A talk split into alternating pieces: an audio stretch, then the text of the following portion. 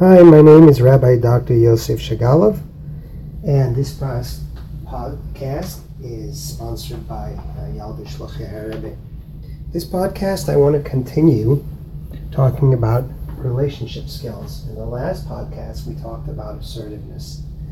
Assertiveness is about being effective, getting what you want in a conversation, how to do that in a way which you're not acting passively, and at the same time, you're not acting in an aggressive manner but being assertive, speaking up for what you want, and being effective in getting it. Today's podcast, I would like to talk about relationship skills. Relationship skills are not about getting what you want, but it is about maintaining a relationship with the people around you.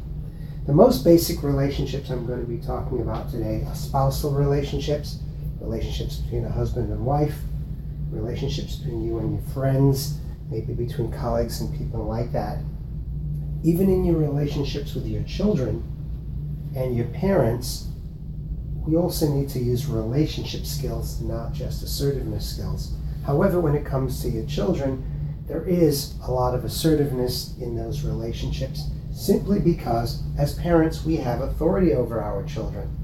But when we are talking about general relationship skills, we're talking about the kind of relationships where there is no authority between two people.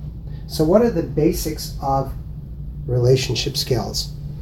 I am going to take a lot of the information from Marsha Linehan and DBT, which is a specific therapy used uh, for certain clients, and are very applicable for the general public also. So let's start with the first skill. First skill is general when you're interacting with somebody else is being gentle. That's simply how you frame the conversation going on. For example, when I say being gentle, what I what is the opposite of being gentle? The opposite of being gentle might be being accusatory, being angry.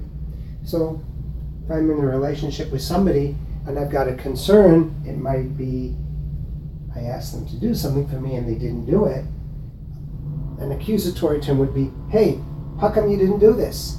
With a complaint in your voice. Gentleness is more about being courteous and being calm in your approach with that person. So instead of saying, you know, I'm angry because this wasn't done, or how come you called me so late at night, or why didn't you invite me to you, to this event, or why didn't you do this? Instead, hey, is everything okay? I'd ask you to do this. I see that it's not done. What's wrong?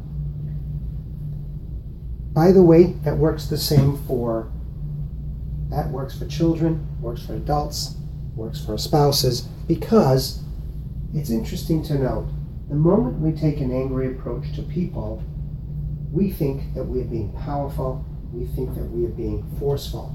But actually, all we're doing when we're being is when we're being angry at somebody is we are arousing that same anger back in them, and we're just causing them to become defensive too. The moment we approach somebody in a courteous relaxed way, it puts them also in a calm way, and they feel more willing to engage in the conversation. Here's some points to remember when you're being gentle. Number one, make sure that your voice and your words are not attacking the other person. You're not blaming the other person. You're not conveying anger, and the other person feels like they're being treated like an equal. Also, be careful about threats if you're in a relationship with somebody, if your conversation and your tone sounds threatening, or you sound like you're threatening them with something, you're probably going to jeopardize your relationship with that person. And finally, be careful about judging. If the sound of your voice or the words you're using sound judgmental about the other person, like, I can't believe you did that, why would you do something like that? You know you're going to create defensiveness in the other person. You're better off using terms using language which has I statements. For example, I was frustrated. Me angry. I became angry when you didn't call. I was wondering if everything is okay. Uh, instead of using general terms like I can't believe that you did this, uh, why could you be such a bad person, etc. The next skill I want to talk about is showing interest. When you're talking to somebody else and you want to build a relationship, the most important thing is your capacity to listen, and that is by showing interest. The way you show your interest is listening to the other person's point of view, making direct eye contact with them, letting them see that you are generally interested in what they have to say. Now, this applies even if you disagree with them. If you want to disagree with somebody, let them say what they're saying first, hear what they have to say, and then tell them, you know, I heard what you're saying, but actually, I feel a little bit differently about this. That goes so much further. For example, let's say a child comes home from school, and doesn't want to do their homework, and they say, you know, my teacher gives us too much homework.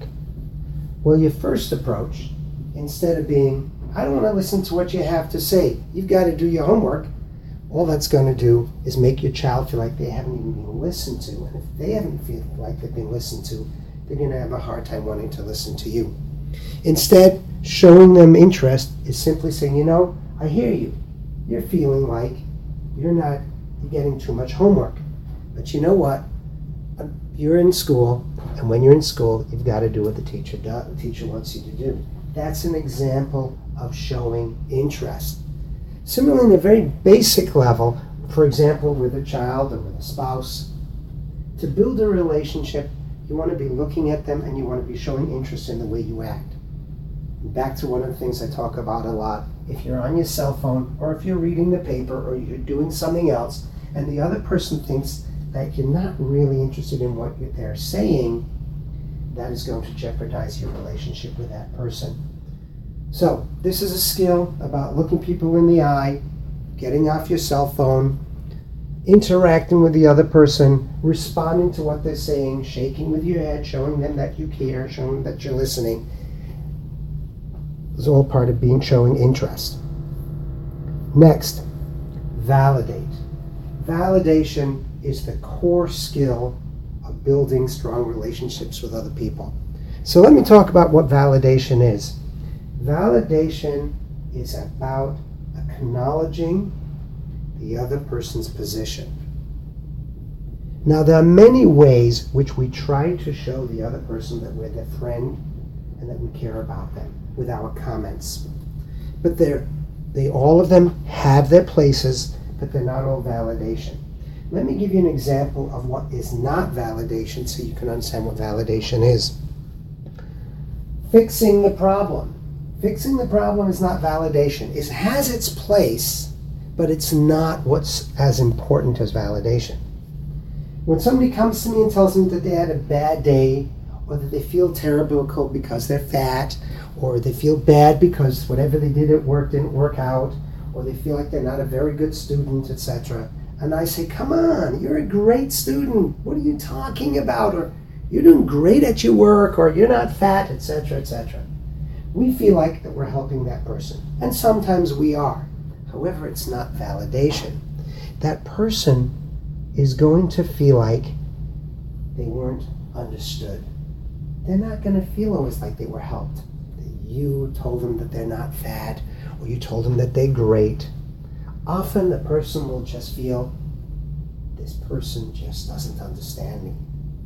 And to really build a relationship with someone, you want to first let them know that you truly understand how they feel once they see that you know how they feel, they're more likely to take other feedback from you. This is the core concept of validation. So, validation is not complimenting somebody. Wow, you're so great at this. Um, validation is not cheerleading. Come on, you can do it, you can do it. Validating is also not even agreeing with somebody. To validate somebody doesn't mean I say, I agree with you. Person tells me, for example, um, you know, I'm so angry at that person because of what they did and they hurt my feelings, etc. When doesn't mean I have to agree with them. I may totally disagree with them, but nevertheless, I can validate them by simply saying, you know, I realize that you're angry because you feel the other person hurt you. Once they feel that you've understood them, then they're more likely to take feedback from you. When they don't feel like you've understood them, they're more likely to reject any feedback you give them, even if it's possible feedback. Finally, the last skill in building relationships is doing things is an easy manner. Use a little humor, smile, make jokes, whatever it is you need to say, do it more in a friendly way, in a joking way, not in an intense way. Uh, remember, it's more important to be political. It's more important to say things with tact than to try and be brutally honest. One of the things I once heard was when people are brutally honest, often what they're really being is brutal, not honest. So, in short, to summarize, relationship skills are not about being assertive, it's not about power, it's not about control, it's more about listening. It's the ability to show the other person that you truly understand where they are, where they're coming from, and then to give them the feedback which you need to give them. This is Rabbi Dr. Shagalov, and thank you for mm-hmm. listening to the Sial de Shluchei Rebbe podcast. Good night.